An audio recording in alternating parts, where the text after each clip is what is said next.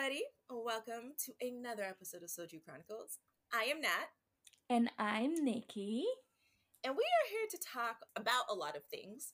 and I would say like all things anime, mangas, dramas, books, and all the in between, but uh, I think this is going to be a very light episode. So we're just going to talk about things loosely related to those topics. How about that? how like I feel like that's like how that's gonna work. Um, but anyways, let's start with uh, what are you drinking? Oh, I'm today. I'm doing cheap, nasty wine.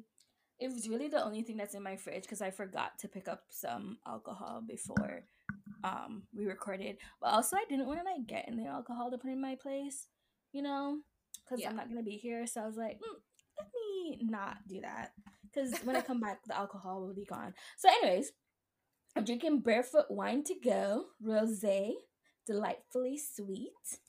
And it says it's better served chill. And it says one 500 milliliter wine to go is equal to three 5.6 ounces of glass ounces glasses of wine. I don't know why I said I. I I'm tired. Barefoot Wine to Go. Barefoot Rosé is a delightfully sweet and mouth-watering melody with hints of cherries, summer raspberries, watermelons, and zesty citrus. Oh my god. The so it was in the fridge and so like the little droplet covered the R so it looked like a P and I was like, what the fuck is citrus? yeah. it's citrus. Um twist, and savor the moment yeah, anyways, that's it. It's gluten free and it's 10% ABV.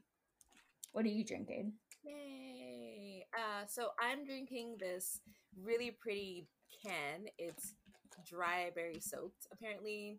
Uh, rose gold berry soaked cider. It's from the Niagara Cider Company. Did you steal it's... it from your sister? No, actually, I had it in my fridge. So I was like, okay. Um, it was either this or like a strawberry lemonade.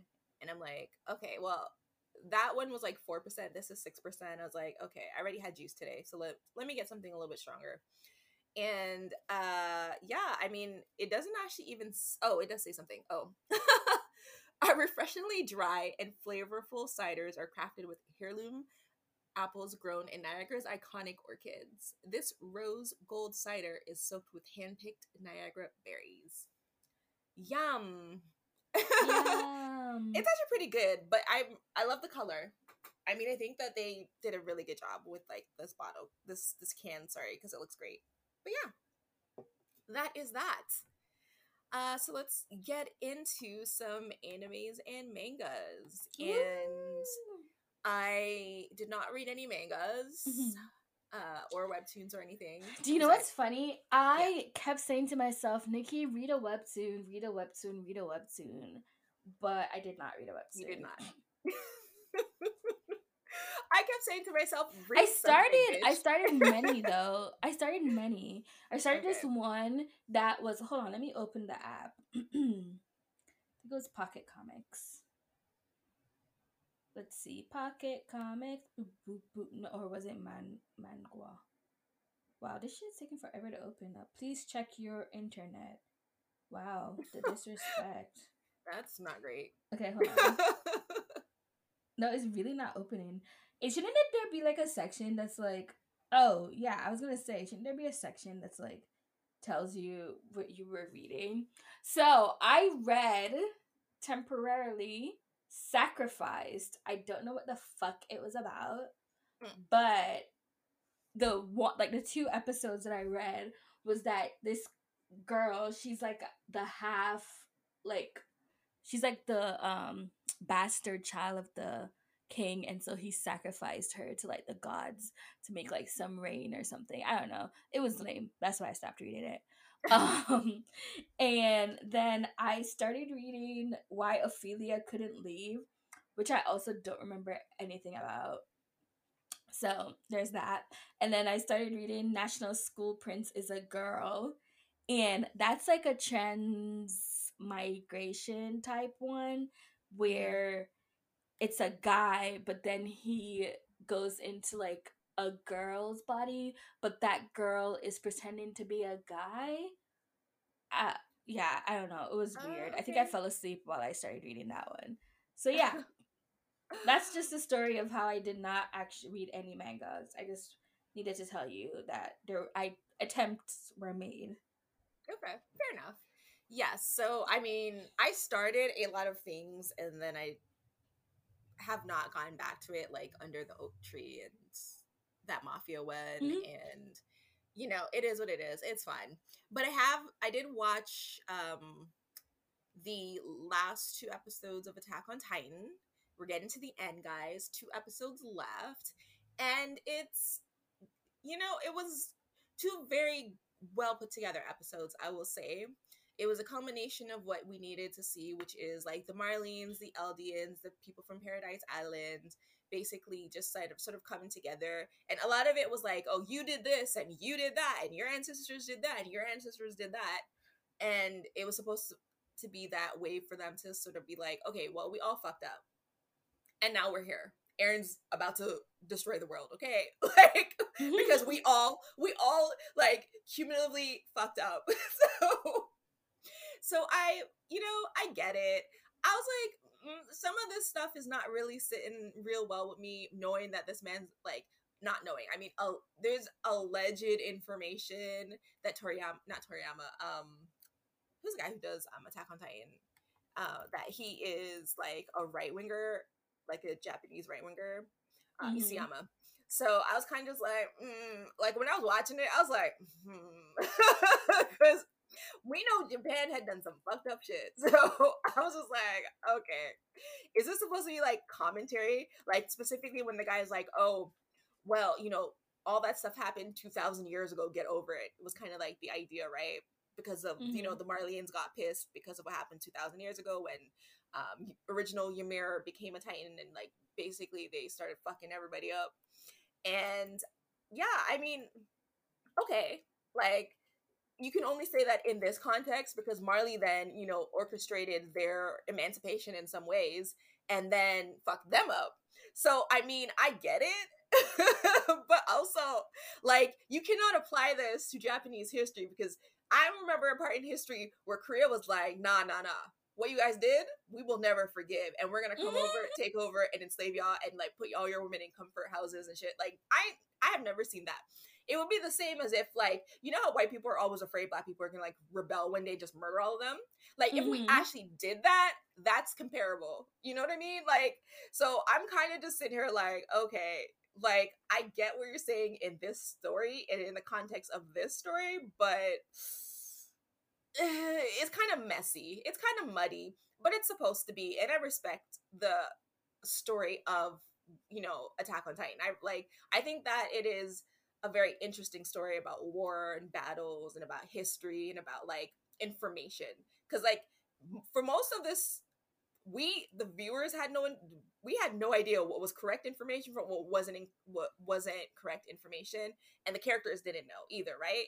Because everybody had their own idea of who Ymir was and whatever until we saw the actual reveal of Ymir and it was kind of lame in my opinion but like they had built her up as a person like as this girl who made a deal with the demon with a demon and like the devil and then also like somebody who was like a goddess. So like it really was an interesting sort of take on history and like how it's framed and viewed by people who have you know agendas and shit. So i mean i like the story of attack on titan. I respect it. But yeah it can be a bit messy i think when you start to look like when you think about like the politics of some of these creators um, yeah. and not just like the whole like right wing thing, which is like pretty popular in Japan too, right? Like they literally be like, "Oh, none of that happened. We don't we don't believe that it happened." Okay. oh, uh, like okay, book from Georgia that that has you know happy slaves talking about yeah they they came over here to work and we worked them like what like that is deranged okay but I think that is like an interesting take on as a like this story is a very interesting take on all that on all the things that I've mentioned.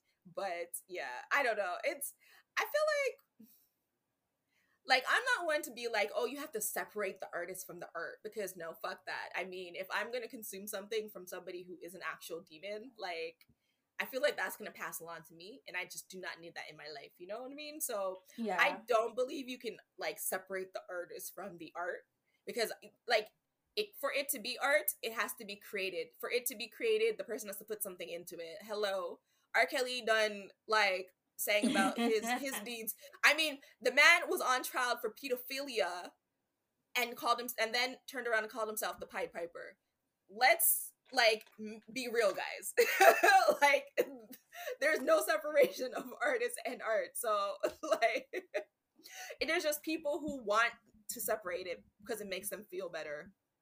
Uh and I guess yeah. That's a long-winded way to say fuck right wingers but I like Attack on Titan. but anyways, I also started rewatching Dragon Ball, and I've had I actually haven't watched Dragon Ball since I was a kid, so it's been very interesting. Uh, what I do like about Dragon Ball versus Dragon Ball Z is that the fights are not like seven episodes long. I mean, I don't need to see Goku Kamehameha, whatever, like 10 times, you know, in one battle and watch that battle in like slow motion from different angles see him do it power times two power times four i don't need to see all that okay like i'm not that interested in the in the fight aspect of dragon ball uh even though i will say dragon ball um super broly the fight scenes in that were I mean, amazing. Like they were fighting so like they're they were so powerful that they were like breaking dimensional walls and shit. So like that was amazing and it was really fun to watch it. And I watched it in theater, so it was it was amazing. But in Dragon Ball Z, I didn't see all that. And so Dragon Ball is like more an adventure story because obviously like they're trying to find the Dragon Balls, blah blah blah blah blah and um, Goku is sort of like an insert because he was living in the woods all the time by himself. So he's discovering the world for the first time, and us as the viewers, we're sort of discovering this world for the first time. So it is really interesting. Baby Goku, I mean, he's not a baby; he's like eight, but he is so cute. he is so cute, and he's he's not as dumb as I remember him being. Like there literally was a point where um they're being him and Krillin, him and baby Krillin, who's also very cute. Cause like he's like a bald eight year old. It's really it's they're so cute. But they were like training under Master Roshi, who is a bigger pervert than I remembered as well. And they like he was like, Oh, you know, we have to like train your body but also your mind so like here's some books let's read and there's a moment when goku picked up the book and i was like oh my god does he know how to read? And I couldn't remember if he could read or not. The the result was that Go- Goku can read. So yay. I'm happy I'm happy to report that Goku can read. Cause I was worried that he couldn't for a second there. But anyways, it is really fun.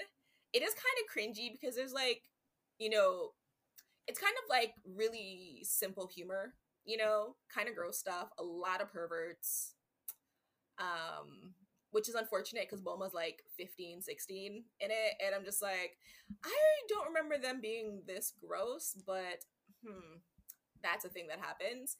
And but I mean, outside of that, I it is a lot of fun and um I don't know, I'm really enjoying seeing the characters for the first time, you know, as they were originally introduced instead of like now as we see them. Because I think a lot of people are still stuck on Dragon Ball Z Mm-hmm. Like that's like the you know in like that's that's the perfect representation of the Dragon Ball world for many people, Dragon Ball Z. And I don't know. And I actually think that's why a lot of people don't are not as big into Dragon Ball Super. Cuz Dragon Ball Super is like a mix of Dragon Ball Z and Dragon Ball. Like it has like the slice of life fun family friend stuff and adventure stuff, but it also has like the battles.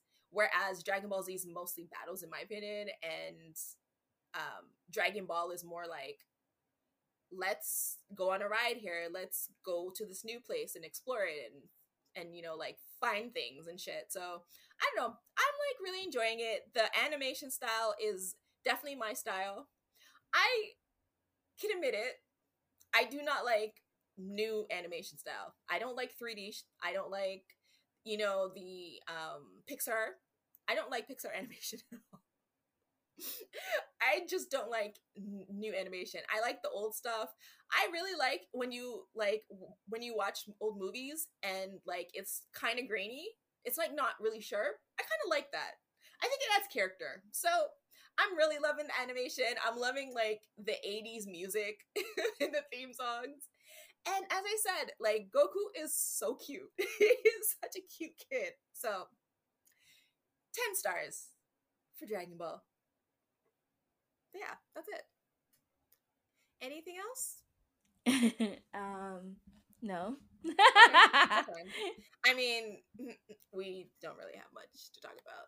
Anyway, We're giving, you know what? I think sometimes it's just nice to not talk, you know?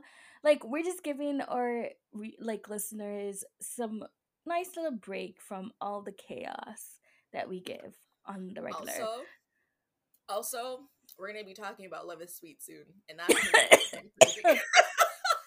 um so anyways so that's it for megas and dra- um animes.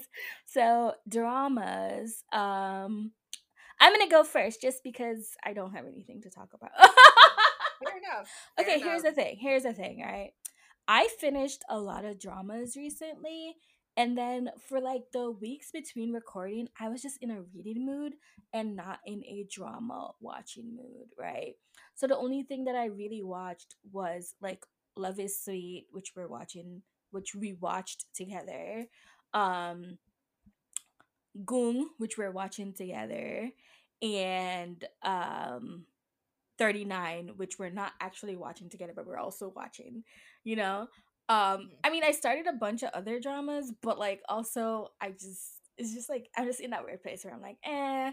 But i like went back to think of like a drama to talk about that we haven't that i didn't talk about and i realized i never talked about how i felt about memory of encaustic tile now at the end because i had finished it a while back and i never talked about it. So i'm just gonna do a little backfill on that so for people who don't remember memory of encaustic tile Xiao Shu, um, Zhang Zunan, Zhang Xi are childhood friends who have grown up together. Their parents all work or have worked in the antique and museum trade, dedicating their lives to conserving priceless cultural artifacts. But as they get older, the friends' lives start to take different turns, and their feelings towards each one another start to change. Um, Shang Xuan's mom, Shang Xuan's mother, who is a great influence on both her son and Xiao Shu, becomes dangerously ill, while for Sh- Shang Shunan, the loss of his mom will mean that he must take up her mantle. For Xiao Shu, it inspires her to broaden her horizons, if even if that means moving away from the neighborhood and friends she's so familiar with. She has secret feelings for Shang Shunan, who has also been secretly in love with her for some time. But Shang Qi, whose true talent lies not with antiques but mathematics, also has feelings for Xiao Shu. When he gets the chance to pursue his studies abroad, the trio comes to a crossroad in their young lives. Can love really be sh- shunted to the sidelines so easily?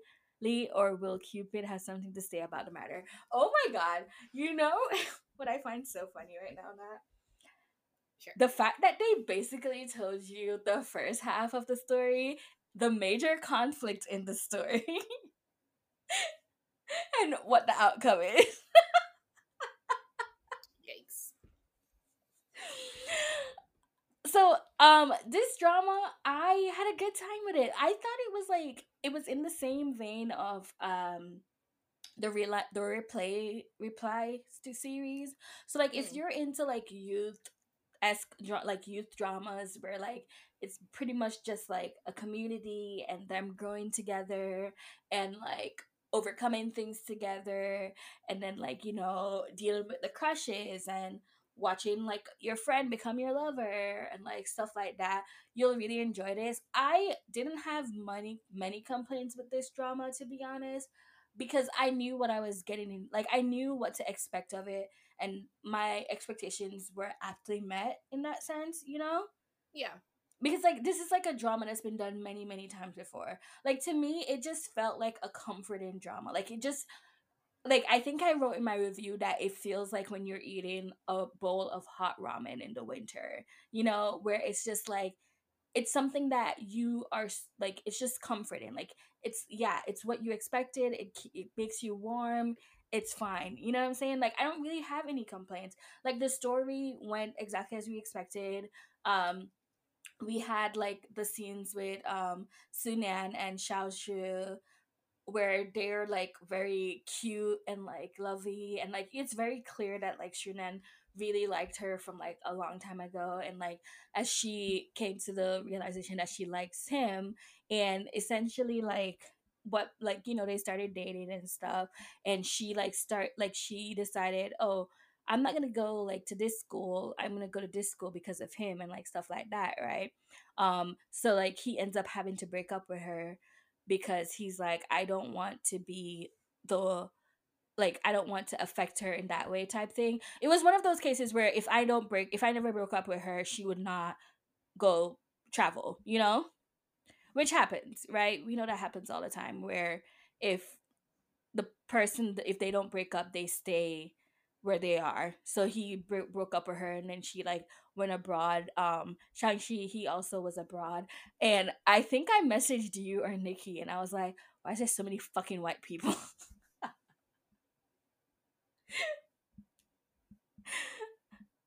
I think it was like, Nikki. What? Um, yeah. I was just like so annoyed because like and I hated the dub. Oh my god, I hated when they dubbed the English over them.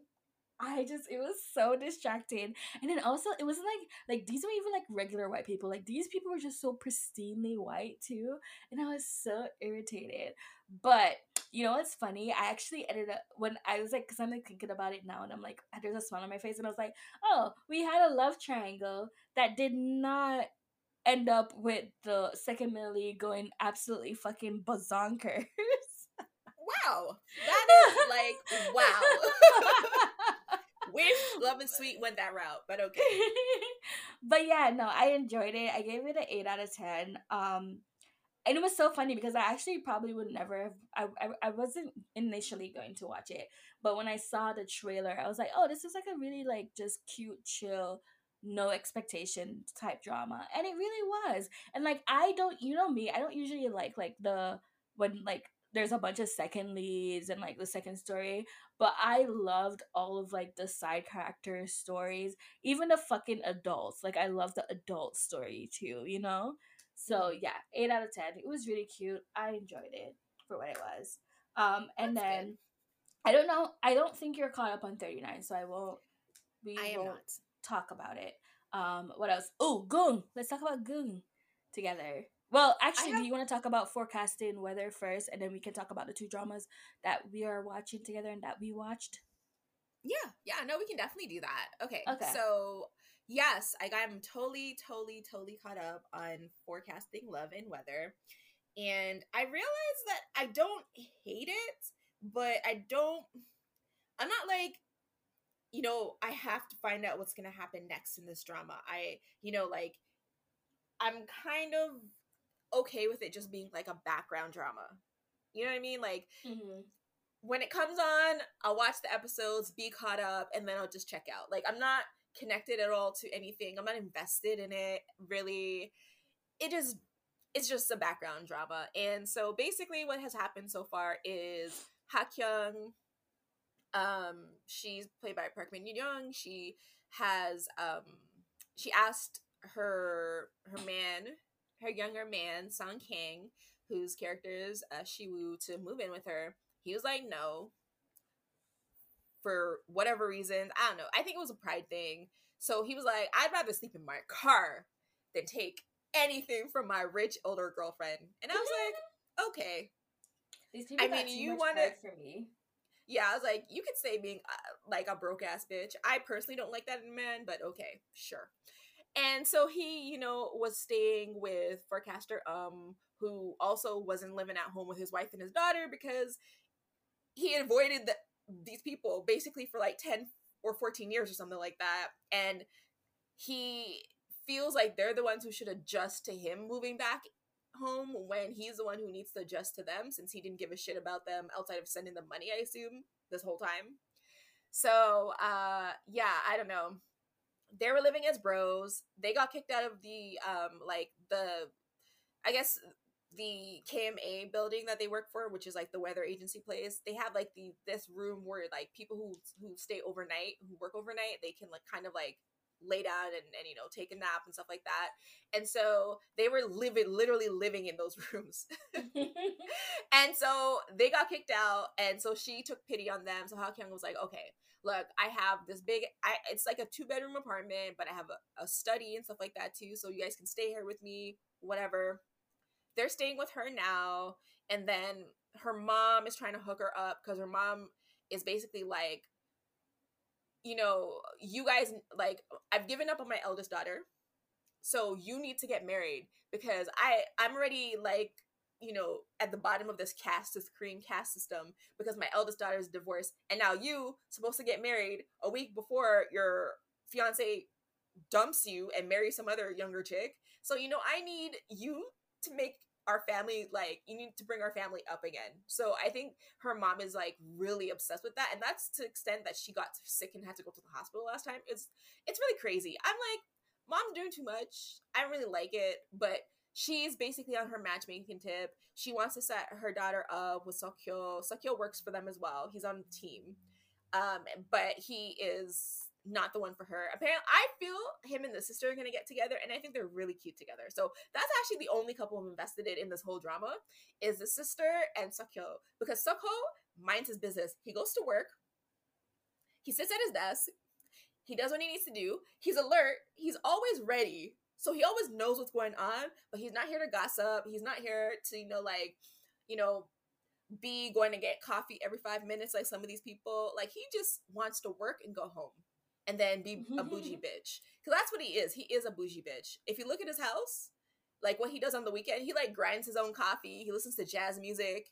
He doesn't seem like he likes Korean food that much as well too. So like he's definitely a bougie bitch, and he just likes to live his life. You know, I respect it. I like him. He's like one of my favorite characters as well. Now on to the, the main couple. The main couple, I mean, they're on again, they're off again, they're on again, they're off again. Who cares? I'm kind of over them the exes now, they're also a hot mess, but because I'm rooting for them to fail, it kind of works for me.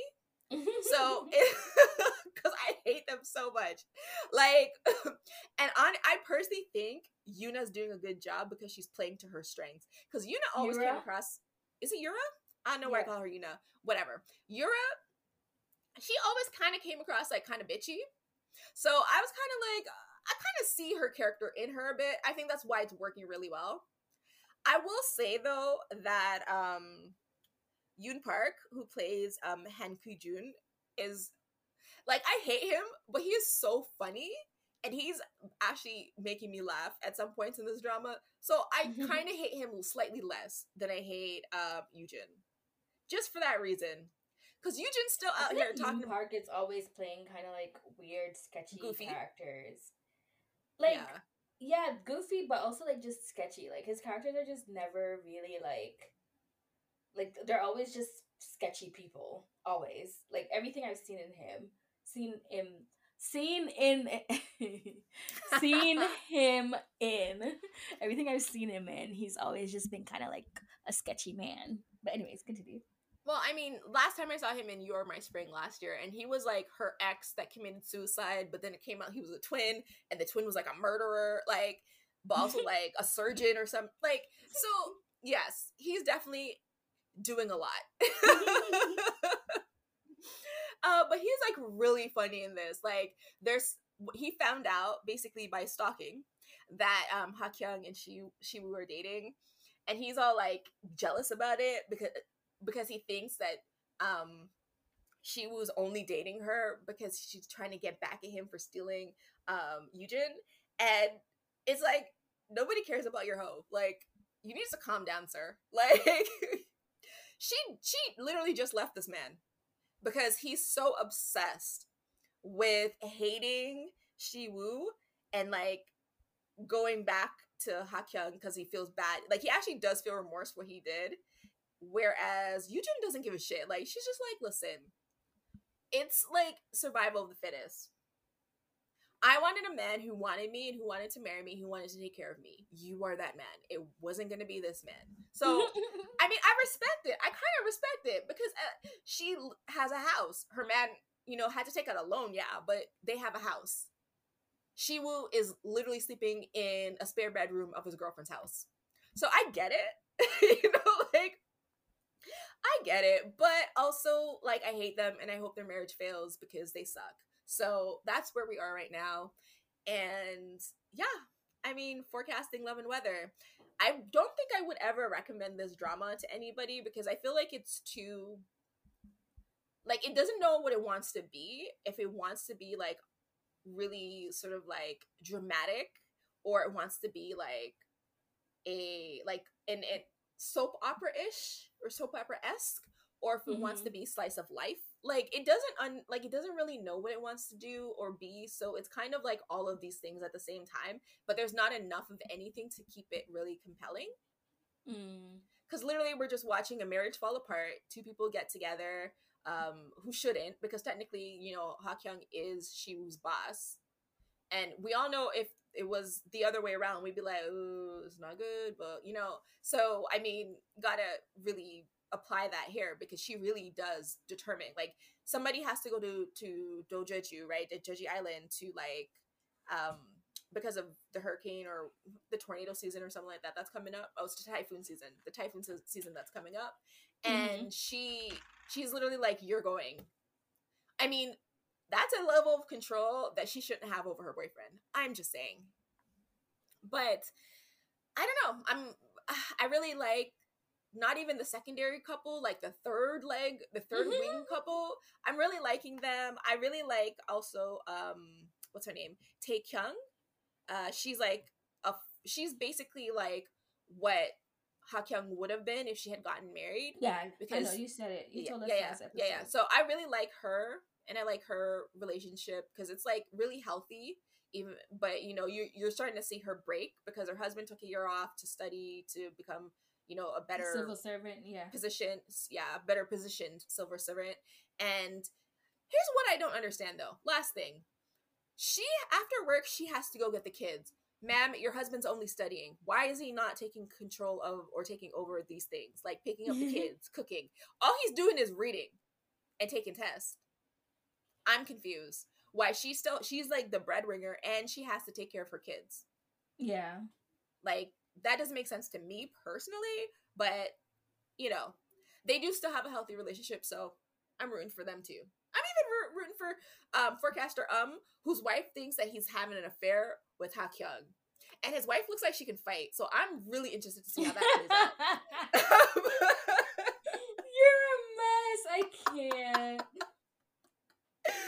because she's because Hakyung was doing like a press conference and the mom was like glaring at her through the screen. I was like, mm-hmm, I'm ready. I'm ready for for some fights. But anyways, yes, that was forecasting love and weather. That was okay. an unhinged sort of summary of forecasting love and weather. I mean, is is it unhinged though? Because like I feel like you're just accurately describing what's going on in the show. But yes, what are we gonna do first, Goong or yes. Love is Sweet? Well, Goong first because yeah. So we are at like uh what are we at? We're on like episode 14 maybe? I don't even know honestly. I don't even um yeah. But basically we're up to the point where you know when he went to Thailand and was kissing a old girl and then that if like that information gets leaked to the press via his aunt, right? That's that's his aunt. yep, yep, yep, yep, yep. Via his aunt, and she um she ends up like you know they they end up getting reinstated to their like positions and then he's like i don't want to be crown prince i want to be grand prince and they're trying to like oh i don't know if i want to be prince and then poor Chae-kyung is like down deep in the sauce this man like he clearly has feelings for her but he also just treats her so badly all the time and it's like such like this drama is such a product of its time it's just like wild to watch every time I watch. Every time I rewatch, I'm like, yeah, this does not hold up because like he's so mean to her. He's, he's so honest. Like you guys keep saying, like you know, there comes a part when you don't hate him, but I really see myself hating this man for all these episodes. Okay, because he's he is such a bitch. Like he needs to be punched in the face. Like seriously, how the how do you go to Thailand, see your ex, you know, and once again, let's remind the viewers that he asked her to marry him, and this bird said no so that she could follow her dreams. And then she gets her dreams and said, mm, you know, and rejects I, it. I should be a, a, queen instead. And comes back to be a t- like to basically run havoc in this man's life. For what? For what? And she is so unrepentant, and he's just yeah. She's just like she's like fuck point. it, I'm Camila. Point blank. Yeah, she's like I'm yeah. Camila. And ain't nobody like Camila. Only white women like Camila, for a reason because they are born haters, okay? but anyways, anyways, about this man, yes, about um Shin, Prince Shin. He is terrible. He cannot form a single compliment ever. Like ever. She's always so open and you know she clearly likes this man. Like let's at this point like everybody and their mom has to be able to tell that she is really like into this man. She loves him. She loves to rub her face on his back. I mean, that's a yeah. thing. And he knows this. And instead of you know trying to not be a jerk, he just like amps up the jerk. He he's always like saying snarky things to her and treating her bad. He has like this memory box, his his fat box basically of um, all his stuff with his relationship with Hyorin, and you know, she's not eating. She literally passed out because she was so emotionally distraught about. Well, she him missed him, right? Because he was in yes. like fucking Thailand, Thailand cheating on her, and didn't mess yeah. didn't message her. Nothing. No. Like she didn't know if this man was dead or alive. I mean, she did know he was dead or alive because you know he's a prince, so they would know. Mm. But I'm just saying, and like every time she called him, he ignored her phone calls. So she was like very sick and she like passed out after, while confronting Hyorin, who literally looked at her face and was like, I'm not gonna stop talking to your man. What you gonna do about it? I was like, how you not smack this bitch? Like, how you not like, smack her? You know what? I would have pushed that hoe off that bridge, okay? Off that roof, whatever they were walking by. Yeah, the first balcony, when she was like, let's yeah. talk. Yeah, when she was like, let's talk, I'd have pushed that bitch right off of it because how dare? How dare you? Ugh, I hate her too. I hate everybody. No, I literally just like I like it's just like the way like the it's the it's the way she just stands in her in it. You know, like yeah, yeah. like she just stands in it, and I'm like, how has Chae not popped the shit out of this bitch already? Like, because here's the thing, it's not like, oh, it's just a boyfriend. Like, that's your husband. Your husband. That's You're supposed to have a kid husband. with this man. Okay, like that's what they're getting them prepared for to have actual children. You're to be tethered to this man for the rest of your life through whatever children you have. And she's trying to make it work.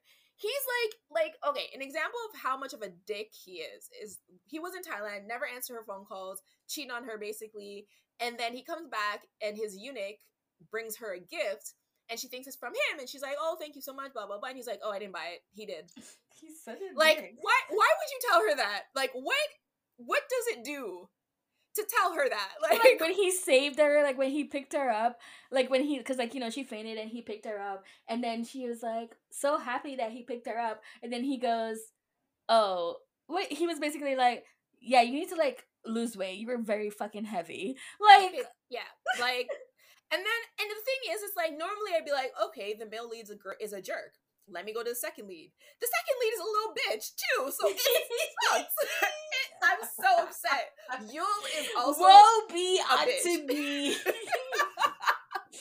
He's the worst. Like he literally is just like, I want her. I want her because she is owed to me because I was the real crown prince. He has no desire to take over any duties. Like at least Shin no, but like remember when Shin asked him. Remember yeah. when Shin asked him, he was like, "Oh, if you were to be emperor, what's the first thing you would do?" And then this man's like, "Abolish arranged marriages." yeah. Whereas Shin is like, she's like, oh, I would abolish the rule that like only the crown prince can stay in the palace. Like, yeah, like what? Like this man has not done anything to show me that he is worth like a political like mastermind or some shit. Like he has not done a single thing but be friends with their fake Prince William. Okay, like at least Shin. Shin's a jerk, but Shin is be is actually being trained to be a king and he is like I could see him as a king more than I can see Yul as being a king. So I will give Shin that, but mm-hmm. Yul literally is just like I want her. Like Chae-kyung is supposed to be mine, so I'm gonna do all of this just so that like, and then I'm kind of just like, wait. So what do you think is gonna happen? You're gonna be the real crown prince, and she's just gonna transfer to you? Like, she's married to Shin. She is going to be, yeah, and even if get- she did they could get Even annulled and then they can get yeah. annulled and then he can marry her because she's supposed yeah. to be married to the crown prince. But you see, there's problems there.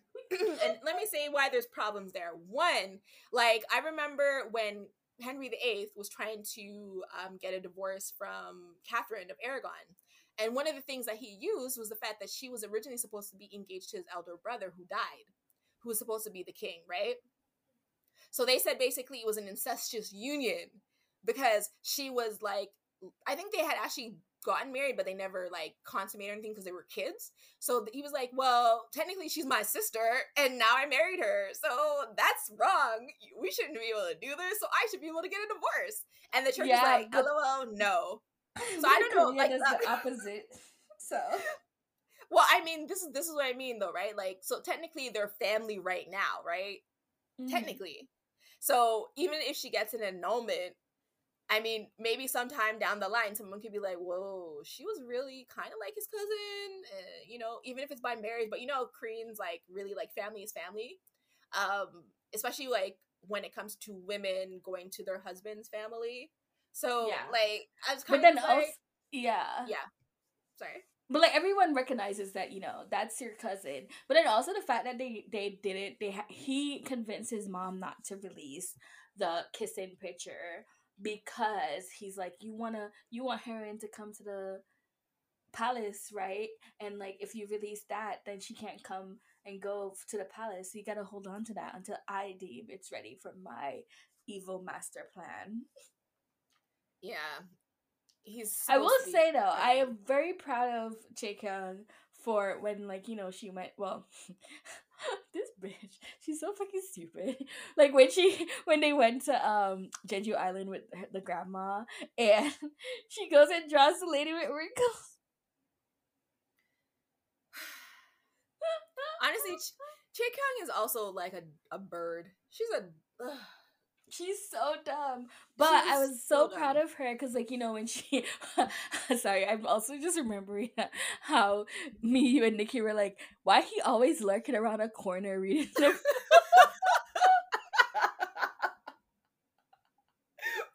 but I feel like one thing that has given us a lot of amusement while watching this very infuriating drama is the fact that the king has vertigo, and that's like that's that's what's preventing like that's what's causing all the stress and drama because he can't do his duties often because he has vertigo and we're just like vertigo? Like i think that's our new inside joke too because even while we were watching love is sweet there was like a scene where she like fainted or something and i was like oh must be the vertigo. Vertigo. Whoa the world's spinning. I was just like okay we shouldn't be laughing at this but also who came up with that? Like, you know, when you think of people who are like slowly, you know, you know, dying or or becoming more um I guess like they should have said from their illness had, like cancer, Parkinson's or something, or Parkinson's you know? or something. Yeah, like vertigo. We're okay. I mean, I will say though, we've done a lot of research into vertigo and now we know more about it because of this drama. So there's that. Yeah that's that's it. Uh, but yeah, I'm still enjoying Goong.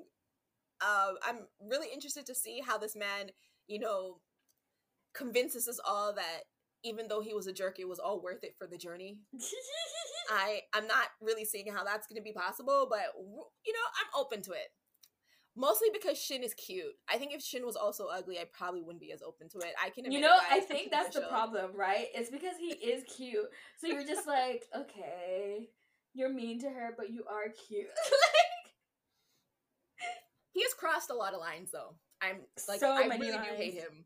So I will say though, like the upcoming episode that we're supposed to watch, I that is a very cute episode um mm. just because it's like very like family you know so it is cute but yeah you're gonna get a lot of frustration a little bit later down i can tell you that much because it always frustrates me oh, but yeah okay love is okay. sweet oh god or rather it's probably it's more like love is sour because that's how it I felt that I or what is love? What is love at this point? Because I really could not tell you what it was based on what we saw in this drama. Okay, so we I feel like we really explained what it's about. So let's get into it. It's 36 episodes of nonsense. That's all I can like really there was a point where we were we loved this drama. We were so excited. We were like gunning through the episodes because even though it was dumb, it was fun dumb. It was like yeah. Last cute. episode, last episode of us recording this, we were like praising it. We are like, oh, it's such a cute drama, so cliche. But we watched like 18 episodes in like five days. It was amazing. Blah blah blah. and now we're here to tell you that we lied. We're just kidding. We did not lie. In that moment, we felt that way but now that yeah. we've watched all 36 episodes, we're haters. I don't feel that way. I don't know about Nat, but I haters. Don't so okay, so basically, we were at a point where you know we kind of felt like okay, we didn't understand how this was 36 episodes because we felt like all the good stuff had already happened and the story like had already run its course. But you know, we had um, and at this point, we are still only like on episode 20. So I was like, okay. Because like they kissed on like what episode? I want to say like episode 20. And then like 21 was when they had all their cute stuff. So yeah, about episode like 20. Yeah. yeah. So about episode 20, we're like, okay, this is cute, good. And then I was like, I said to Nat, and I was like, "Why is there still fifteen more episodes, though? like, like, isn't this where it should stop?" And it just kept going and going and going and going. So, like every time we get to a point in the story where you think, oh, it should okay, this would be a good place to wrap it up. It kept going. it did not. It did not. So basically like a bulk of like the last part of this drama was about um finding out about the murder or the death, mysterious death of Jiang Jun's um, father. And you know, I kind of figured that was going to be a point because, you know, they work allegedly in investment banking, but they basically were like private eyes who maybe looked at some financial records. They were doing like a lot of forensic accounting, in my opinion, instead of actual investment banking. But you know, creative license, they can do whatever they want. They're writing this, it's fine. So we get to the point where it's like they go to her her house, her family home to see her mom. Her mom finds out they're dating. Her mom hates it because he works for MH and MH killed her her dad. Well, not really though. Remember, at first she didn't even know they were dating, and because she yeah, thought she, this entire she thought yeah. he because like, he was like you know I'm dating someone, and so then she started being mean to him because she's stupid and doesn't clearly understand that it's his daughter her daughter and then they got caught. So then when she finds out that he works at mh she was just like please don't have her work there. It ruined her it killed her father. Also did it kill her father though? I'm just saying. Like i mean the man technically technically if we're being technical the heart attack killed her dad. Mh really didn't have any much to do with that even though you know the employees present you know did what ha- what they did technically it was a heart attack that killed the man. So i'm just saying. But any like mm-hmm. okay so yes. So basically the mom made him promise to find out what happened with the dad. So he's like oh, i'm gonna do this. And then so him and Du Lei basically have like this mm. truce and they're like you know doing the whole like goblin buddy cop you know antagonistic sort of relationship but they both care for Jiang Jun. It was so funny though, right? Because yeah. up to this point in the story, there was never like Du Lei wasn't really a rival. Like we only mm saw like that one scene where they were like competing, like literally in the beginning of the drama when they were competing yeah. to buy like some investment or whatever, and he won. And then we literally kept hearing, you know, you we kept hearing, yeah, they're rivals. They're, they're they're like really big investment rivals. They're investment rivals, but like we never actually saw it happen at any point in this drama. No, it was very much a tell, not show kind of situation where they kept telling us that they were rivals, but we never actually saw them compete outside of that one like couple scenes in the first episode that maybe amounted to like five to ten minutes. That was the only time we actually saw them compete. Even for um oh girl, like they weren't really competing because there was no competition because like he was never in the game.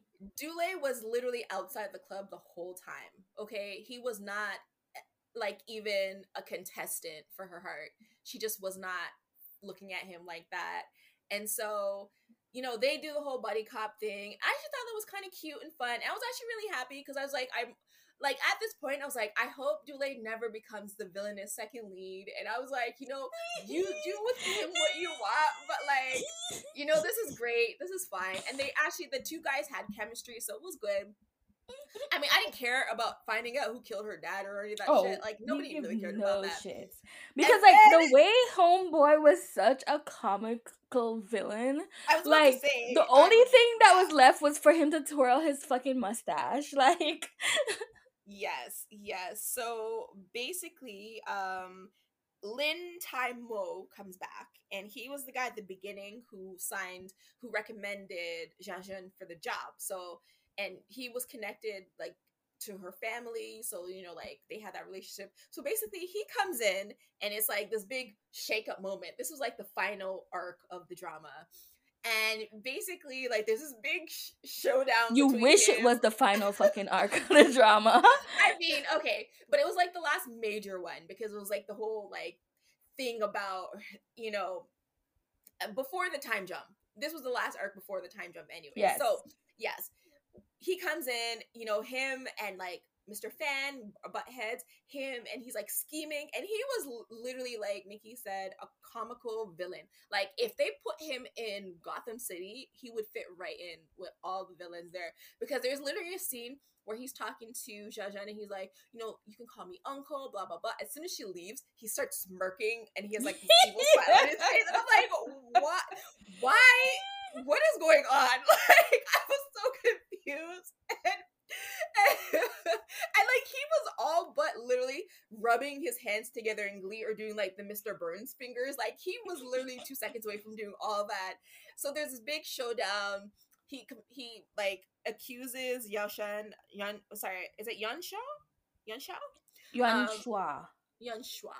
Yes, Yuan Shua of like trying to, you know, being a crook basically, gets him fired. And then like oh my god, we're supposed to be surprised at the fact that him and Du Lei planned this whole thing so Du Lei could.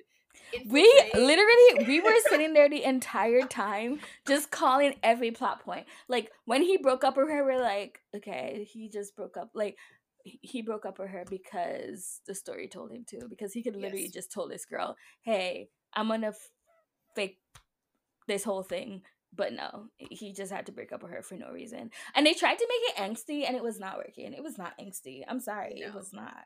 And like, so he dumps her, and you know, we're supposed to be sad, but the whole time we're sitting there like, okay, so he dumped her because he's pretending that, you know, he's going to Africa, clearly.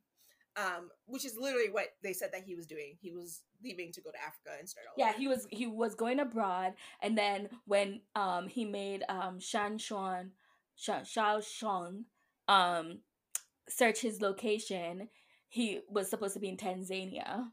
Yeah, which is like okay.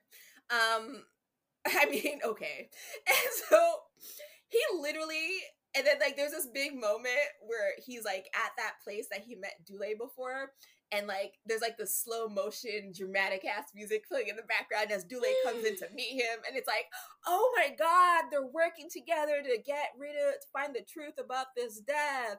And I was just like okay let's pack it up guys. Like let's just pack it up and go home. Because I would be embarrassed to act out the rest of this drama at this point. but they continued trucking on. And so, so yeah, so you know, they they covered that, right? Whatever, they covered that. Um, then she gave him grief for like 10 minutes because, you know, he didn't tell her. And then they like reconcile. And then you think, oh, okay, that should be the end of the drama. But then no. Then they give you a two year time jump. And okay, we never talked about we didn't talk about what was going on with the other couple, but basically what was going on with um Julie and her boy is that she was really opusly in love with him, but because they were one percent, they just didn't they didn't have the confidence to get into a relationship. And then he created this whole like app that's supposed to like make them become a hundred percent. Um, and then he like launched whatever it was, whatever the fucking shit is called, point version two. And I just kept shading because he was like doing a live interview and then just stops the interview to run to her.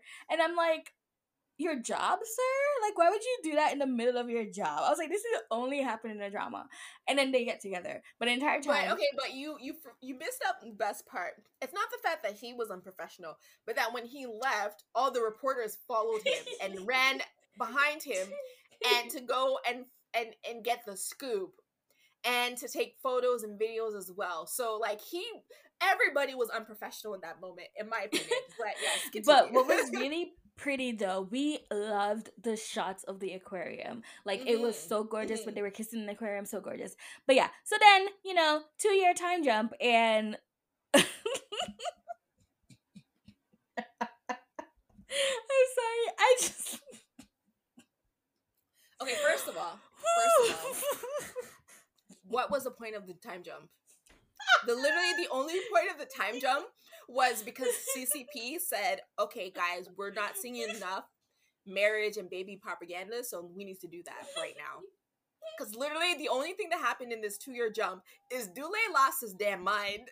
like, seriously, to the point where he literally attacked um, Zhao Zhangjun, trying to like and forced a kiss on her, even though for like 30 episodes, he was like, you know, accepting of the girl. What do you mean by thirty? I think you mean like thirty-two because this shit happened in like episode thirty-three and thirty-four. Mind you, we're at episode thirty-three and thirty-four. Like there's two episodes left. Actually, not even. I think it was 34 and 35. There's one episode left of the drama. Why are we doing this? Like I was I thought I thought it was a fever dream. I was like I was like, "Wait, did I like smoke before I watched this?" And like I'm imagining things. I was like, "There's no way this is happening on the screen right now."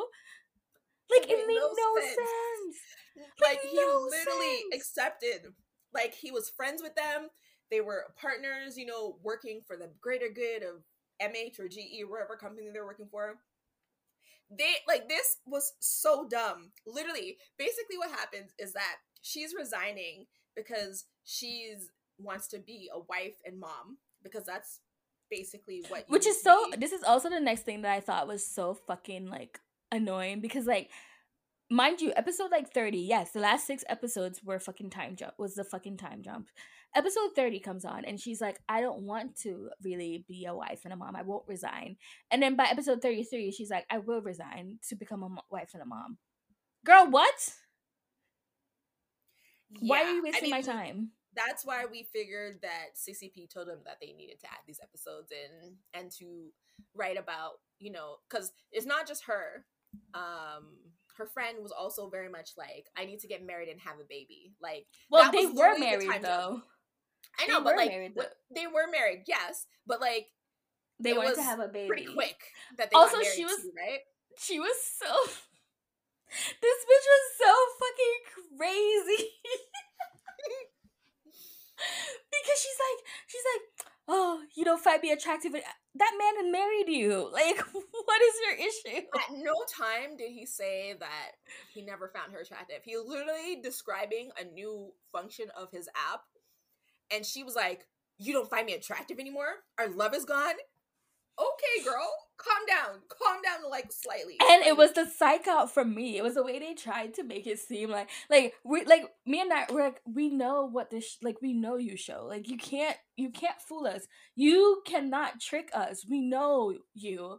So when she was like, "Oh my god, he forgot our anniversary." I'm like, "No, he fucking didn't, you dumbass."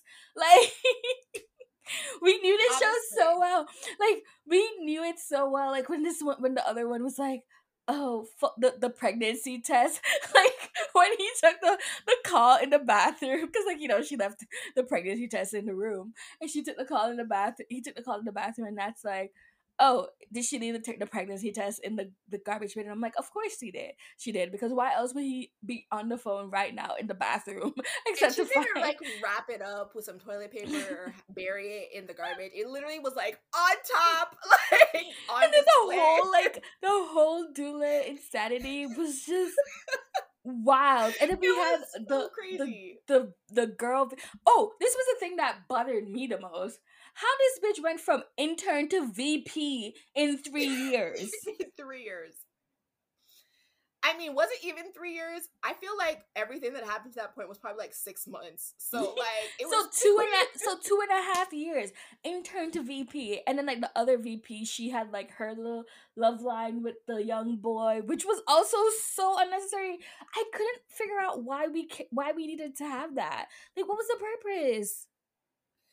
and like I was and then the other the, the, the, but... the intern the intern the other like two interns their love story too it was just so weird and then Du Lei meets up back with Linda but then Linda they asked Linda to get the flowers for the proposal speaking of which the proposal was so fucking cute guys it was really it was adorable cute. It was it honestly was so cute. but then they but they ruined it. They ruined it like two. Why? Why did they later. ruin it? Can you please explain why they ruined it? please explain to the people why they ruined it.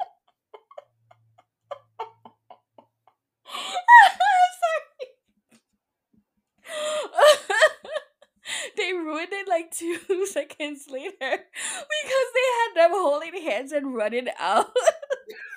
and then it pans to like them running out like married and then like two seconds later they're signing the wedding certificate. And two seconds later i'm like what?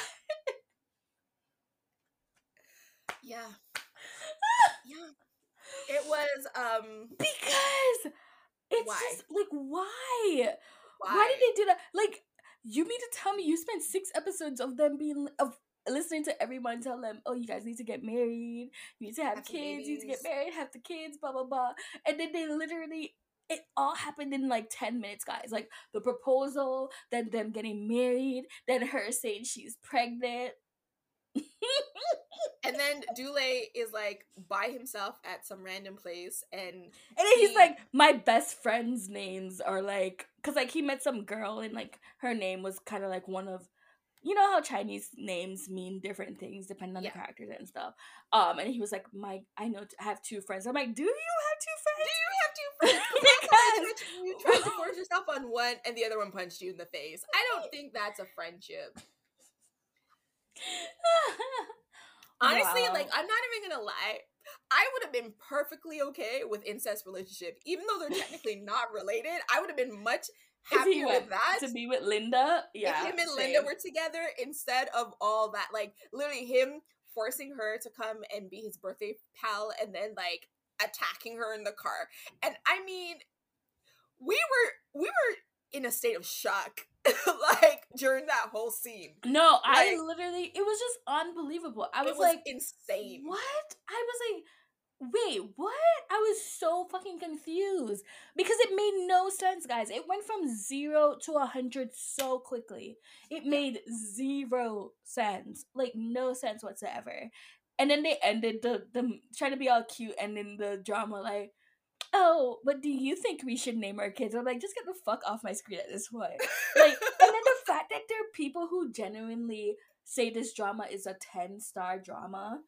I'm like, are you guys on crack? Like, whatever it is you were smoking when you watched this drama, give it to me because something is off. Because here's the thing, right? I was telling I was telling you and Nicki, like when I started this drama, I was like, oh, you know, I could I could give this a nice 8.5. Like, is it cliched? Yes. But the chemistry is so fire, we can go with it. But as the episodes kept going more and more, my rating kept dropping. Mine too. Yep. like the more we watched, to the fact, like I'm gonna keep it real with you. If it wasn't because if it wasn't for the fact that um Yan Shuang had such a great personality in the beginning of this drama and him and Bai Lu had really good chemistry, I would have given this drama like one star. Because this was so bad. Like just the story was just so bad. So bad. Very I didn't even know what to say, honestly, at this point. Like, I really don't understand why it went the direction that it went in. It would have been fine to leave this drama at 24 episodes and just sort of end it like that. I think the problem too is just that like there's so many places in which this drama could have just naturally ended. Yeah. And they just decided yeah. to go with none of them. Uh, honestly, every episode could have been an ending in its own way. To be quite honest, like we we got a many potential endings that never came about for whatever reason, and so the only thing really kind of keeping this thing together is the chemistry between the two leads and the fact that he was like a simp for her the whole time. Yes. Like that was literally the only thing that was consistent. Which is why which is why the whole like keeping that secret thing was just so like I feel like Yan Shuang would have just told her at that point also, in time. He literally told everybody else. Like everybody knew that he was like literally everybody in town and investigating and trying to get to the bottom of it. Like everybody knew but her. There was no reason not to tell her. And honestly, too, one thing that I thought was really strange was they made this whole thing about her not being able to cry because she's allergic to tears. But she didn't even mm. really reference it at the end and there's like a lot of heavy shit going on so i was honestly even like at the proposal like you would think she yeah. would like cry. honestly though speaking one thing about i was this was another joke that i was making with nat in that i said I think that like um Jiang Jun, she is literally the sole like occupant of that hospital because this bitch in a hospital every four episodes. She in the hospital. Literally, they have like wings dedicated to her, uh, because she's just the only person in the hospital at all times, for usually shady reasons, usually, or yeah. crying or crying. But yeah, or so crying. what would you rate Love is Sweet? Oh my god, honestly, probably like a 6.5 or a 7. I haven't decided yet. Cuz like I was going to get a 7 so it was going to get a 7.5 yesterday before we watched the remaining 8 episodes that we watched. But the remaining 8 episodes really just like made me not want to give it a 7.5 because usually seven like 7.5 to like um 8.8 8 8.5 and my ratings are usually like oh dramas that were eh but they had really good chemistry right? But when i tell you those last eight episodes that we watched the way they did Du Lei really and truly just pissed me, me off. off. it pissed me off too. Like Du Lei justice for Du Lei. He did not get what he deserved. that's this episode's title. It's justice for Du Lei. Yes. Uh so i would give it about a 6.5 as well because the chemistry really did stick. And even at the end when they had the like um proposal scene and stuff like like that was really adorable. Oh like, my god it was, was so cute. and honestly yeah. once again should have just freaking ended it right there. Like but literally also, have her say they literally what? got married and engaged at mh yeah. At the literally at the company guys. At the company. Why? remember i said it to you? I was like why the fuck he proposed to her at I was like, not this work propaganda. Like, I'm sorry. Even if I met my future husband at like with the place that we work, I would spit in your fucking face if you try to propose to me at my job. Like, no. I hate it here. I hate it. I mean, I don't personally hate my job or the place, but like, I, I totally understand. Like, why would you do that? Like that. Mm-hmm. Like, let me tell you, guys. We do want to warn you. There is marriage propaganda, there's baby propaganda, there's work propaganda. There's general like um good business business is not evil. Man is evil, business is good. And the right people in these positions will never take advantage. Like yeah. it was so overt with the propaganda, especially by the end. We were just literally laughing most of it. It was crazy. uh, but yeah, I mean, I enjoyed it. I feel like it kind of reminded me of Boys Over Flower, just like not dated or badly acted. Um, yeah. In that regard, but like in terms of like batshit crazy shit happening that you are kind of like, what what is even it's going just, on? Like really, like, the last few episodes, man. The yeah. last few episodes, man. Just like because here's the thing, I was already feeling kind of just like meh and frustrated once we got to like the twenties in the episodes. Yes. Yes. But then just because like you just kept seeing like where they're really like they were really just like m- ironing out and stretching this storyline for, for like no reason. Not, like they was stretching that shit. They was like they was trying to be Jesus. They was trying to feed a whole village with two loaves of bread. Like they was yes. doing a lot. um, but the last like just the like the last three episodes, I'm just. I just don't know. Like the time jump was so unnecessary. yeah. Oh my god. No, Anyways, it was it was not like I feel like if I were to rewatch it, I would probably just stop at episode 20 and just pretend I just make up my own ending at that point. Um I would probably watch the first like 7 episodes and then episodes skip like 18 the, to yeah. 21 right, you, want to skip that weird trainee company sexual assault storyline that had no point Yes. so yeah, no, that makes sense. And then, and then just, her being like... upset that this man paid like bought off your old apartment is like literally giving you dirt cheap rent, free food, like whatever. And then basically moved himself into your apartment, Also, just one last thing before we wrap this up. Um yeah. the fact that she was like, What? I'm what? He likes me? What? Like, bitch, what do you mean you did not know this man liked you? Du Lei literally has been in love with you since the first episode. Like, did you see his face when you gave him that ugly tie? That man is. And then he keeps wearing that ugly tie?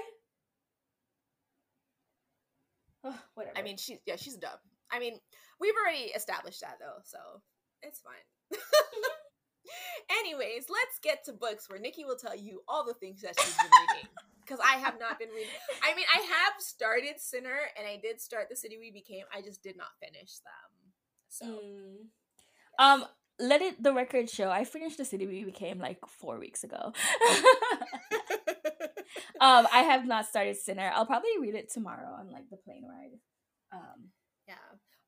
Honestly, but, I do like. Okay, so basically for Sinner, we're gonna give you guys like a special episode where we kind of go through chapter by chapter. But I I'm I'm so mad that I kind of had the idea that we should have done it for Love is Sweet.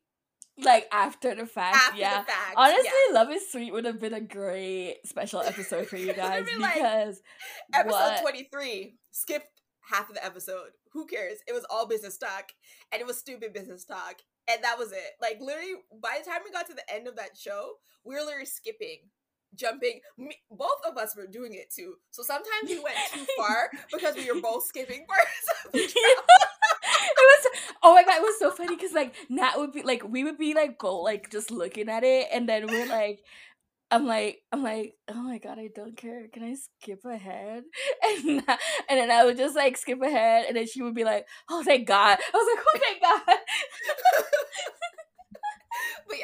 Sinner is going to be a special, very special episode of Soju Chronicles. So look out for that. Yes. Okay, so um, you know, I thought at this point that we would have been like a little bit low. So I I did have like all the books that I read between our last recording out so I could talk about all of them. And um since we're already like an hour and 15 minute in, I don't have to talk about all of them, but I will anyways, just because I can. So, um, don't worry, they're gonna be quick summaries, guys. Don't worry, it's not that deep. It's not a lot of intellectual work of art that I read while during these times. So we're gonna start in good Nicki fashion from the least like ones to the most liked ones. So this is mm-hmm. not in like any particular order of like when I read these. They were just read during the like two weeks that we are, were like during the last time we recorded to now. So I read The Games We Play by Dana Isaly, Isaly, who she's has some kind of controversy going on right now. I don't know. I don't really know about it. I don't really care. White people don't interest me that much. But I know that she has. I I think I saw on BookTok that like sh- like she must have had the, the idea for like this book or like that she was like a voice actor or something. I don't really know, don't really care. I could have cared enough to look it up to talk about it here, but I don't like to give white people attention. Um so anyways, game we play it's basically the story. It's basically the you know Corpse, right? He was like the phenomenon um game player during the Among Us because he sounds like oh and everyone's like, "Oh my god, yay." Right? I don't know anything about Among Us. Sorry. Oh, well, this is so this story is basically about this guy Jack who is a gamer, a faceless gamer and he's known as the Joker. Um Oh, I guess I'll just read this. Jack is a faceless gamer known as a Joker. He makes a living playing video games and using his gravelly voice to bring people's sexual fantasies to life. When the top gaming site on the West Coast sends someone out to interview him, Quinlan walks into his apartment with her auburn curls and thick curves, and they're instantly drawn to each other. Quinlan has no idea of the monster that lurks beneath the surface of his calm demeanor. Jack is quicksand, pulling her down into the dark underbelly of his desire to get out unscathed, she'll need to give in to the hunger she has always tried to deny. Um, so yeah, this book was shit. It was terrible. Um, it was so boring. Like it was just so fucking boring. Like it was funny because I thought you would think that it would be like more interesting because I do remember there was a point in time where this book was like all over like BookTok, like SmutTok. They were so into it, right? Um and when I tell you there was nothing to this story, like, oh, she goes to interview him. Oh, he's immediately like, I want to fuck this girl. And then she's immediately like, oh, I want to fuck this guy. And then they fuck. And then he meets up, like, he takes her to this, like, place and meets, she meets his friends. And his friends are like, oh my God, she's the girl for you. Don't let her go. And then they go back to his place and fuck. And that's the story. Like, there's nothing to it. Like, it was, it was so boring. I I think at this point I've read so much like erotica and like BDSM type stories and stuff that this one did nothing. I was like, okay, move along. So I gave it two stars. I was like, it was lame. Um next up we have Love at First Spite by Alexandra Warren. So this one is about Nori and Maxwell. And basically Nori is like at this like she's at this um like lounge or whatever and she decides to leave the lounge because she's like, oh my god, this shit is whack, boring, boo, tomato, tomatoes. So she is like stepping out, grabbing a cab. Same time she grabs, she's trying to grab a cab. Maxwell grabs her cab for her, and then he's just like, I need to figure out why she didn't like this lounge. Like everyone else is enjoying themselves, why is she not enjoying herself? So then he like tells her, you know, uh, as the owner of this establishment, I need to do a survey. And they get into the cab together, and she's awkward and he's awkward, and it was lame. Also, very very lame. It was just so boring. Like it was weird. It was interesting, right? Because I liked the beginning of this. Like I liked the beginning of the story, right? Um, but then the more it just went on, is the very love is sweet in nature, where the more it went on, the more you were just like, huh? What? Why? Like some of the plot twists were so corny, and Maxwell as a character was just not sexy. So it's like, why are you, you know what I'm saying? Like, you can't really enjoy a romance book if you don't really feel the romance between the couples, you know? Yeah. Yeah, so I gave it two stars as well. Um, then we have honestly, okay, we're just gonna we're gonna jump this section and go to some other books and we're gonna circle back to this other this other series that i read. Um so we had the friendship contract which is about allegra and damon and um basically allegra is like, oh my god, my boyfriend's gonna propose, but then her boyfriend doesn't propose. He actually dumps her, and she's been in love kind of with her like lawyer best friend. They're all three of them are lawyer. They stand up a contract in which the terms were like, you know, they have to find the bright side and you can't they can't fall in love and then they go on a like a what's it called vacation to Hawaii and on that vacation in Hawaii, they oh my god fall in love, but it turns out they already loved each other all along. And honestly, this was with this book, my issue was that like it was a solid i think like i want to say like 200 pages or so like 250 pages or whatever. Um right around like the fourth chapter we find out that these two people like each other. Like they really like each other and they know that they both like each other. Um and so then i couldn't figure out why the remaining of the book happened. Like why didn't they just get together? Like there was nothing stopping these two people from being together. Like absolutely nothing. There was nothing in their way. I was just like let's speed this up. Like get together already. Like you're wasting my time you know? Mm-hmm. um so i gave this three stars just because you know it wasn't like bad I mean it wasn't good you know? Yeah. Um we also so we also read queenie by candice carty williams um so i'm gonna read the description just because i don't want to actually spoil the book because i think people should read it i I think this book gets a rap, a bad rap. Um, maybe I related a little bit better than most people did, but mm. I liked it. Um, so It says, For fans of Luster and I May Destroy You, this a disharmingly honest, unapologetically black, and undeniably witty debut novel that will speak to those who have gone looking for love and found something very different in its place.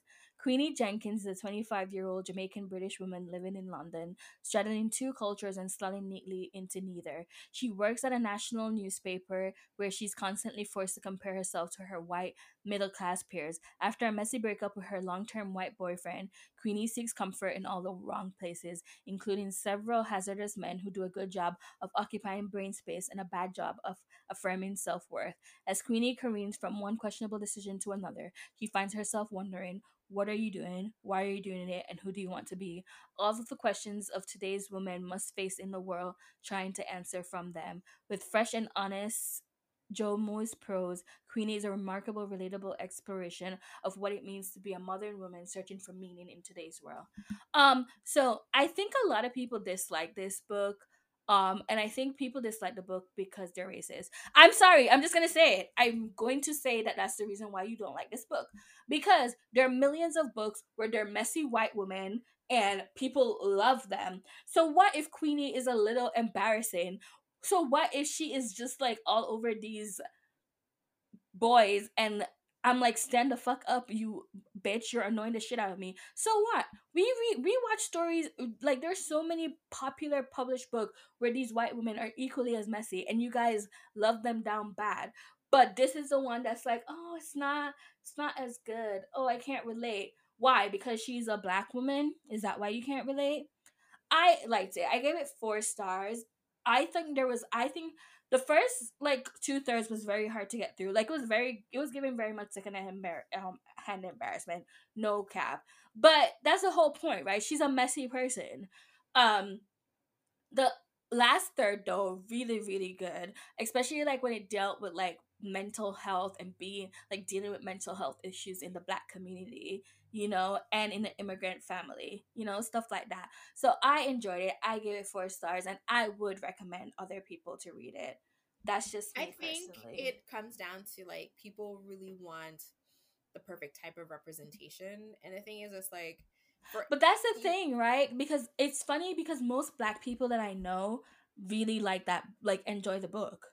Mm-hmm most white people I, I know remember do not. Like, when it came out and it people didn't like people that I'd seen on t- on Twitter did not like it for those reasons that you mentioned. You know, like she is messy. She has this thing for like white men. You know, and like yeah, a lot of it was not you know the type of representation that they wanted. And the thing is, like, I get it because there is a lot of like, I think I do think that there's like an overpopulace of like bad representation, quote unquote. And I say, but I don't I think it's quotes. bad representation. I thought it was nor like I thought it was a normal representation because I think that there's so many women who that is their truth and that is the life that they're living. You know what I'm saying?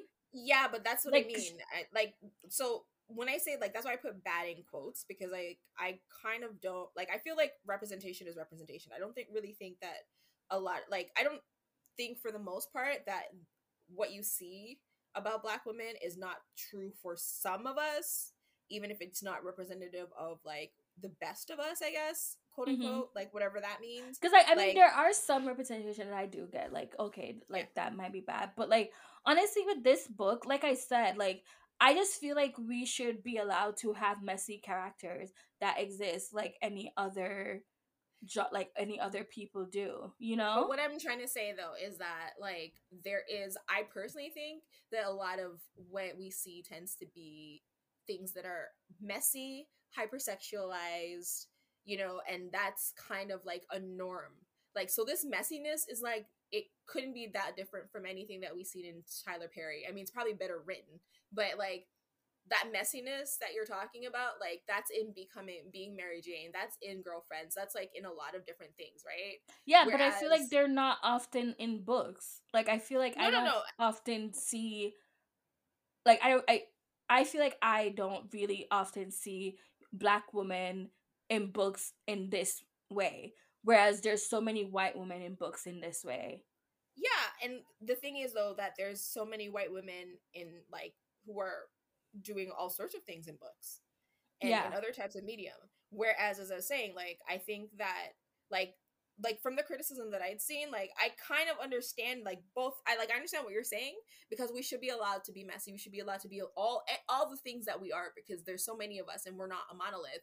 But also, you know, if all you're seeing is like, or the most of what you're seeing is the mess, regardless of if it's in books or if it's in television or if it's like whatever, like I can kind of see where people are like, okay, guys, like, get your shit together, right? Like, we need, like, there's so many of us, and this type of representation, if you see only it, regardless of if you see it in books or if you see it in television or you see it in movies, like, if you're only seeing kind of like the messy black woman who doesn't have her shit together and whatever, like, that kind of becomes a reality for some people. So I can kind of see why people would have that type of criticism. I'm not saying it's justified. I just I'm just saying like I can understand why somebody would have that type of criticism because literally like what I see in terms of like what popular black women are are like are like on Twitter and things like that tends to be the same type of thing. You know what I mean? So I I kind of understand why people had a problem with it. I don't think that a problem being like I, I I don't think that it's wrong necessarily to have messy black women in fiction because once again we exist we say all the time we support black women but not all black women because some of that some of them are doing too many too much right? So there's so many different types of black women and i understand that but i can kind of understand why somebody would be like okay well i mean we're seeing so much of this. Can we not see like any sort of like somebody who has her shit together somebody who's like you know struggle and being a mess and all this kind of stuff is not like the definition of who they are um, or the most or the majority of their story. You know what i mean? Like if you look at fairy tales belle like cinderella is a broke ass bitch right? And like yeah her life sucks but she's not completely defined by it. You know what i mean? Like her her most like the thing that people remember her for besides the fact that you know like she did clean up the the, the cinders in the the fireplace was that like she went to this thing, she captured the prince, and she got like her happy ending. And so like people kind of want to see that fairy tale esque. But this is ways. not. But okay, and if they want to see that, they go read a book that that is what is being advertised as.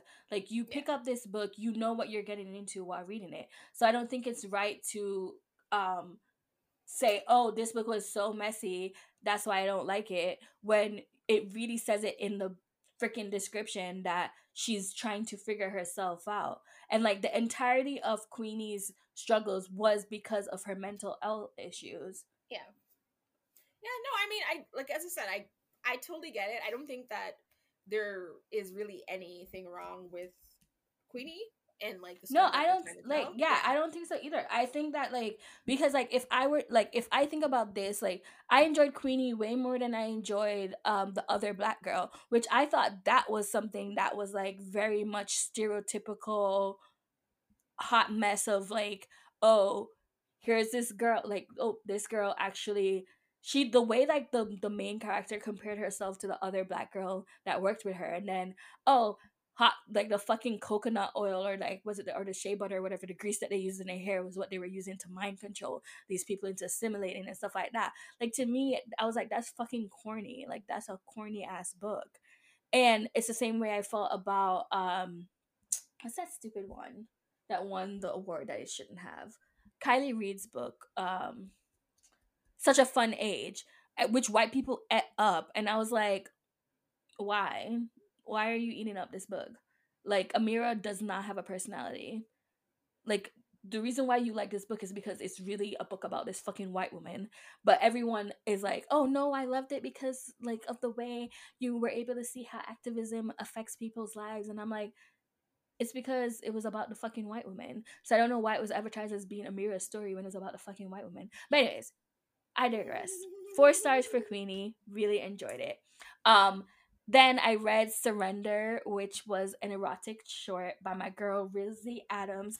I at this point obsessed with her. Will read everything. I'm probably gonna go through her entire catalog. I love the way she writes. I love the way she writes her sex scenes. I love that she's always incorporating Caribbean islands and Caribbean culture in her books. It just makes me very happy. So this was basically just it was a fuckcation.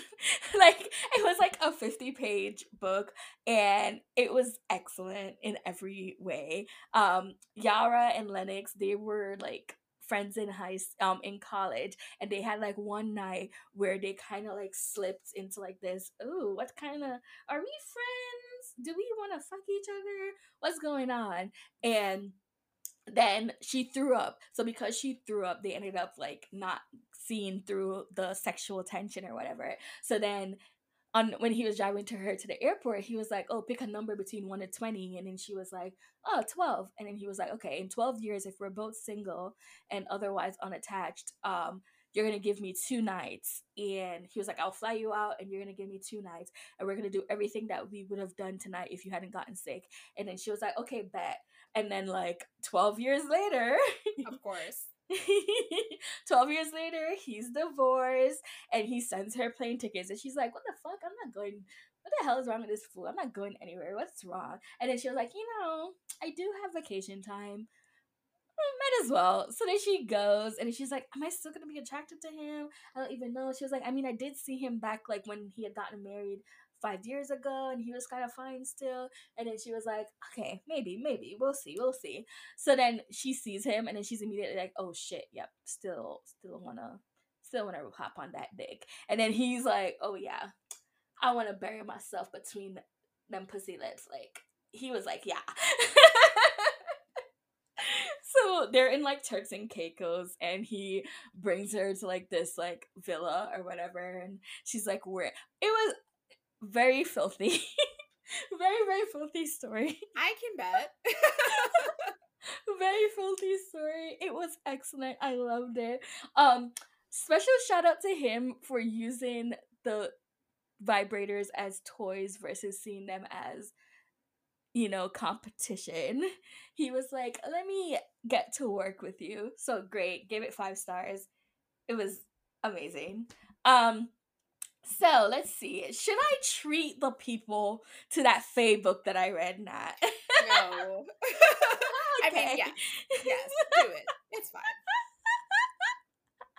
no, I won't. But let me just say if you guys want to have a treat, Royal Fae Academy series by Sophia Daniel. I gobbled through that series in like two days it was so bad, but like so good that like it was so bad in a good way, you know? like nothing happened in this entire series. Like in these three books, absolutely nothing happens. And I loved that about it. Well, I mean, better nothing happens than too much of the crazy shit happens. So because like oh my god. So the first book fae trials i gave that three stars. The second book fae games i gave it two stars. And the third book fae mates i gave it three stars. And i know i said i won't talk about it but now i feel compelled to. But i don't know if you guys deserve me talking about it. So here's what we're gonna do. If you want to hear me talk about the Royal Fae Academy, if I remember the next time, um, you need to either tweet us or DM us or send us an email, and then I will talk about the Royal Fae Academy by Sophia Daniel. Yay! So yeah. okay, so is that it? I mean, I yeah. know you read a lot. Is that it? Okay. Yes, that is it. All right. So let us get into some. Oh, our last topic. Yes, our last topic, which is uh, basically we're still in an International Women's Month. So we're here to talk about some of the women that we love, besides Yay. our mamas. Yes. uh, so you want to sort of introduce, like, what? I mean, if you listen to our last episode, it's the same thing. So we're just gonna spotlight a woman from like you know because we have our sections where we have anime and mangas and whatever, and then we have dramas and we have books. So we're each gonna spotlight a woman from one of each section. So I might cheat a little with anime, um, because I don't know if I. I mean, this is technically not an anime, but it kind of is because it's an animation, right? It's a cartoon anim like it's an animated cartoon. But I couldn't really it was really hard. I couldn't think really which I love women, so I don't know why it was so hard for me to think. I think it was just harder than I thought it was gonna be to think of like just an anime character to like hype up. Cause I was like I was like, oh I could do Mikasa, but I was like, ah nah, it's fine. But anyways, um this is this cheating, but I kinda wanna shout out Raven from DC? Yeah. Yeah, I know. Do it. I mean, she's been anim- animated, so that counts. Okay. Because, like, you know, I like, because, okay, here's what happened. I was watching Teen Titan, and then I just remembered as a child how much I felt Brave, like I was, I felt very connected to Raven because I just felt like I wanted to be an evil kid so badly. I don't know why, but I want to shout her out because I think she has like I love her powers. Um, I thought that I think I like really resonated with her in like Teen Titan, and like even in Teen Titan Go, I enjoy her as well. And so she's the woman I'm gonna spotlight um because I like bad bitches. I think bad bitches are always a serve. Who are you yeah. gonna spotlight? Okay, so I'm gonna kind of cheat too, um, because they're not technically anime, but they have been animated. So you reminded me actually, like when you were talking about Raven, that I, as a kid, I was obsessed with Storm from um Oh my Marvel, god, me too. From X Men. Like when I remember being a kid and we used to play like we were X Men at recess and whatever, and we used to like pretend that we had these powers and shit. And I literally thought that I was Storm, like commanding the the clouds. Her and Trini from Power Rangers. Those were my two like I need to be these people. so, um, yeah. So I I love Storm. I love her powers. I hate that the live action uh, adaptations have failed her all this time. so time. miserably, so miserably. Yeah. But I do feel like we're they're recasting, so I'm hoping that they get it right the third time.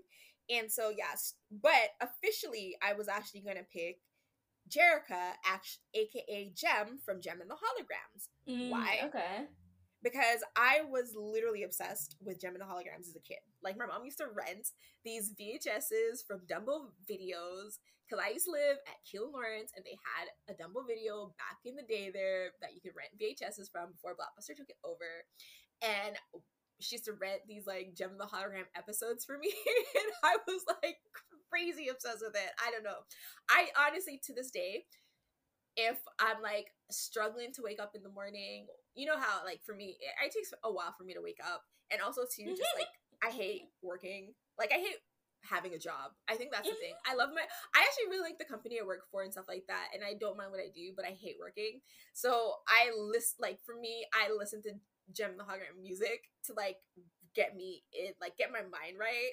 And so like once again, like when I chose Jessica Wakefield last week. I like a messy bitch. Jem pretend like Jerrica pretends to be Jem. Both of them are dating Rio. Both of them are kind of like jealous of each other. Bitch, you're the same person. He doesn't know that you're the same person, but you, you know you're the same person. so, she literally has a song called Who Is He Kissing? Who is he kissing? Me or you? Who is he kissing? Da-da-da. Like, girl, he's kissing you. You are Jem. You are Jerrica. What is going on? yes. I'm sorry, guys. I grew up watching soap operas with my mom. So, um, yeah, I just really love a mess. And so, like, like, my girl has, like, she literally has a song called Jealousy. She has a song, like, all her songs, like, she has so many songs about, like, not understanding where she is with Rio. And I'm like, girl, you're kissing him as Jerrica, you're kissing him as Jem, you're dating him. He's dating both of you. Like, just tell the man that you're like you're the same person. Why are you playing him too? Like he literally works for you. I don't I don't understand it. But you know, as I said, I love a messy bitch. And so I gotta I gotta shout it out for Jerrica. Um yeah. I don't know, like okay. I am gonna throw out two two of my favorite three of my favorite songs. Three from and the Holograms. If you guys are gonna listen to the soundtrack, it's all on YouTube. Um, it should be on Apple Music because I would listen to it. Like I'd be the number one fan. But like, there's a song called um, shoot, what's the song called? Oh, believe or don't believe, where they're scamming some lady. Um, actually, you know what? I'm not gonna recommend these songs. I just realized all three songs are from the same group, and they're basically scamming people. So never mind. never mind. if you want to know what these songs are,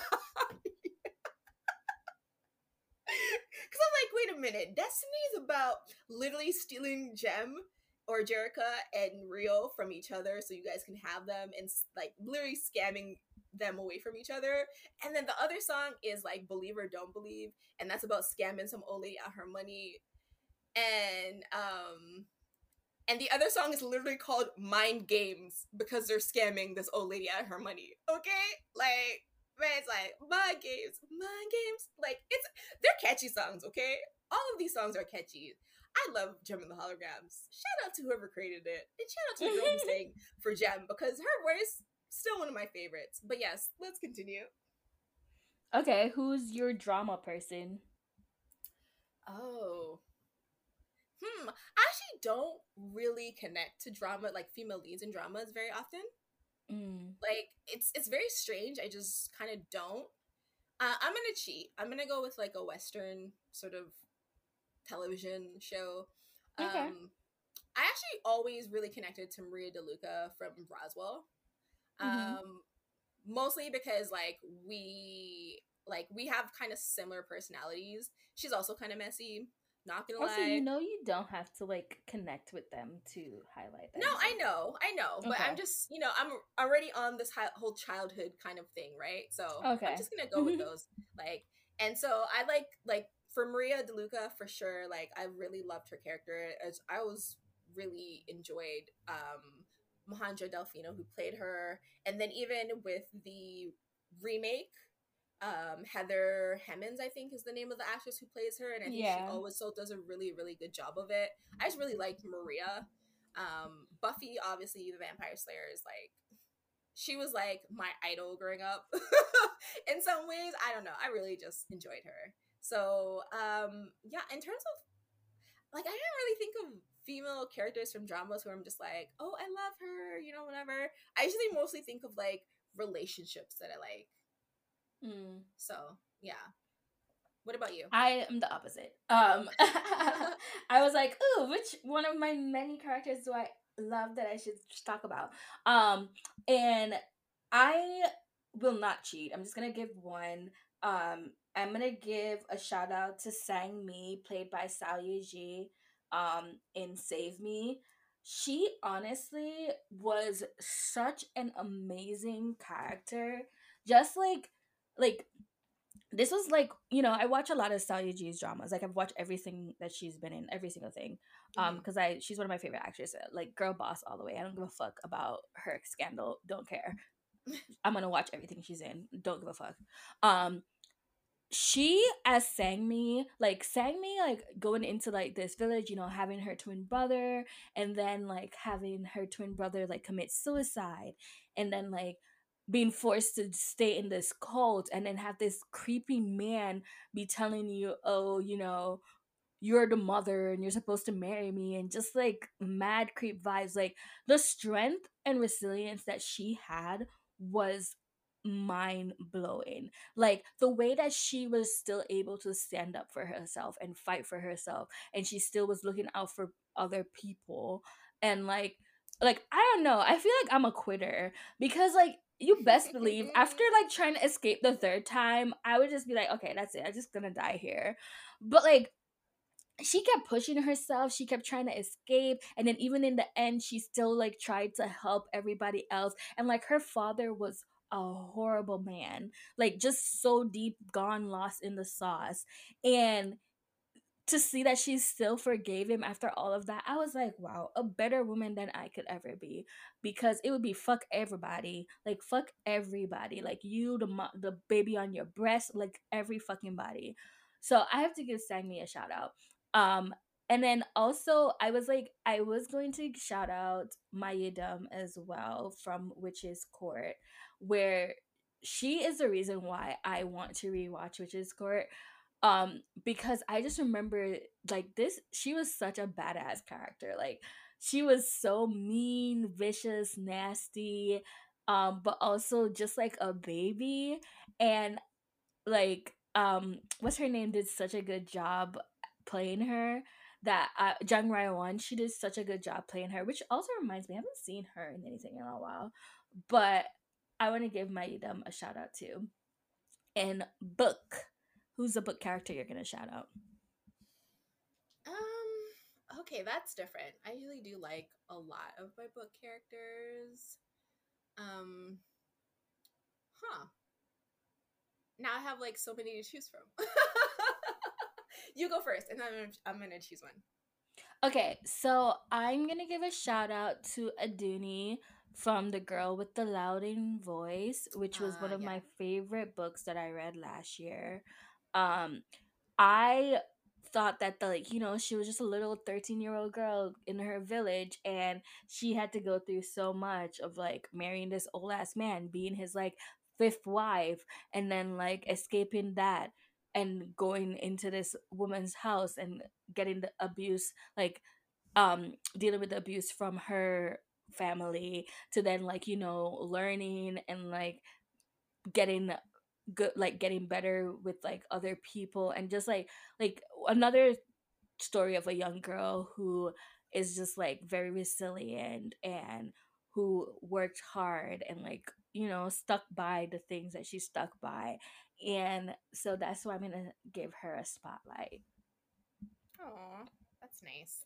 Okay i'm gonna go with uh, Tilda from Faking It by Jennifer Crusie. Uh, I just really, I don't know, I felt like Tilda's really fun and she's hardworking and, you know, she cares about her family so much that she basically put her, like, entire life on hold to do these shitty ass murals that she hates because basically they're mortgaged to death and like it's gonna take longer than her lifetime to pay off that building.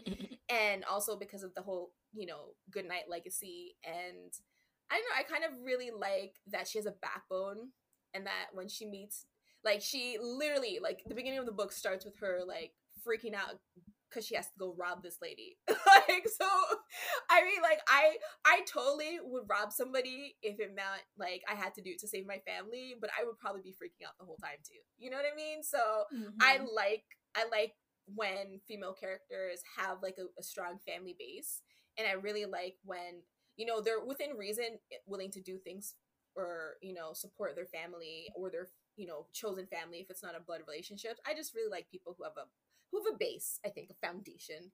But mm-hmm. I also kind of really like that she goes toe to toe um all the time with everything that she does. So it's not just like the people she works for, it's like Davy, it's it's um what's her name? I can't remember her name, but like um all these all these people in her life, she basically just meets them head on, and I think that's like that inner strength is really important but i really like that she's like very much aware of the world that she lives in mm-hmm. and that like like i i really i don't mind fairy tales but i really don't like when people live in a world that isn't a fairy tale and they still have fairy tale ideals and yeah. I think Matilda is very like aware of the way the world works and that it's not fair. It's not a happy, you know, fairy tale place, but you know, you make your own happiness. And I think that's really important because that's like um not just the way that I like my own philosophy, but also I just I think that's like the smartest thing to do because this is a shitty place. Like, let's be real. But you have to make your own happiness to make it worth it for you, right? And so I kind yeah. of respect that. And I really like that sort of inner strength in people. I don't need like somebody to be a girl boss, you know, like like externally and like have a sword or armor and shit like that. I really like people who have like an inner inner strength. I think that's why I liked um shoot, I can't remember her name from like um because it's my first life. Even though her family was really shitty to her and whatever, she still sort of like made her way in, in her life with an inner strength and I really respected that about her. So yeah, I'm gonna go Yeah, for me, like I like like just all grades of women. Like I like the badass ones. I like the emotional ones. I like you know, and I think that's the great thing about women. Like I love how nuanced we can all be. Like we can experience so many different things at once. And I think that's just something I wanted to say before we end this episode. That like women, yeah, I think excellent, well, especially when it comes to fictional women. Honestly, like it depends on how the woman is written. Yes. To be quite honest. And like, like to be for yeah. and I, I've said this multiple times as well, that like when it comes to dramas for me, um, I'm more likely to stick with a drama and really enjoy it if I like the female lead. If I don't like the female lead, it gets so much harder for me to stay by a drama. Like i have like there has to be some woman in that show that i like like and then i like what i like about chinese dramas is how much we often see a lot of friendships in drama friendships yes. And like Honestly, i think korea needs to kick it up. Like they need to yeah. step it up with this. Um and like yeah they've been trying to do more like women centric dramas but then i also feel like not they're not very often happy. like happy one two like i feel like so okay so this this is just something that i've noticed but like with um chinese dramas i feel like the like the friendships they will be talking but it's not and like their conversations will be like about their career and like their love life and then also like um their family like oh you know your dad is what is going on with him with this and that like that.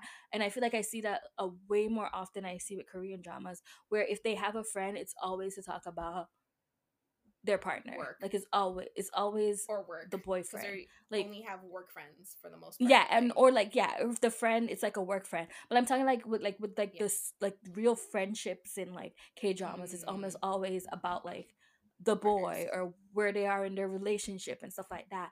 And I'm just like, yes, girls talk about that, but we like where's the fun stuff? Like where's the the scenes of the girls like talking about what they watched, like which idol they saw perform on Weekly Idol that week and stuff like that. Like give us some more of those natural conversations that girls have that's not surrounding boys. Cause like Nat and I, we barely talk about boys. We talk about TV shows all the fucking time. You know what I'm saying? So like, yeah, I feel like we just they need there needs to be more of that as well. But that's just yeah. my little no. I agree. Piece, my two. Cents. I agree. I agree. I would love to see, especially uh, specifically in Korea. I would love to see yes. like a story of like females being friends and just navigating that without it being some sort of melodrama where somebody's dying um or it's just like really dramatic shit like and i'd love to or i'd love to see a drama where like her the people that she goes up for drinks with and stuff like that are just not people she works with like that was my major problem with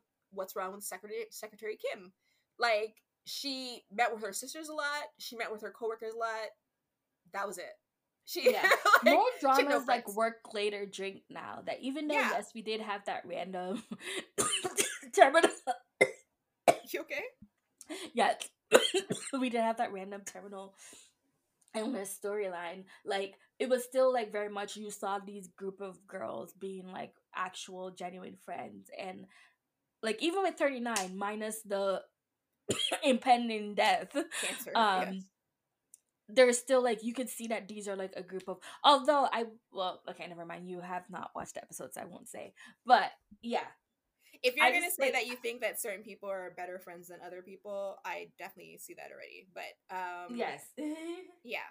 Uh yeah no we we love women and we just want to see all sorts of women. Like i mean obviously not everyone's good like we also like birds. Chae Kyung is a bird. Love her. yes. Yeah.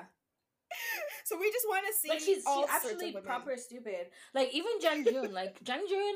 Once again, don't know how she became a VP. she was so dumb. She was just so freaking dumb. But yes. Um. Anyways, that's uh the episode. We hope you enjoyed it. Uh nice escape from the shit of the world. And if you have, do you know what's comments, so terrible is that we were like, yeah, you know, we don't have a lot to talk about. This won't be a long episode, but yet still, we still managed to have it be almost at like two hours. Um, you guys are welcome. Get something to drink. oh yeah, let me and anyways, myself with this rosé yes, you can reach us at sojuchronicles at gmail.com or on Twitter at Soju Chronicles, where I am live tweeting currently um, Attack on Titan, the last season, part two, 39, and forecasting love and weather.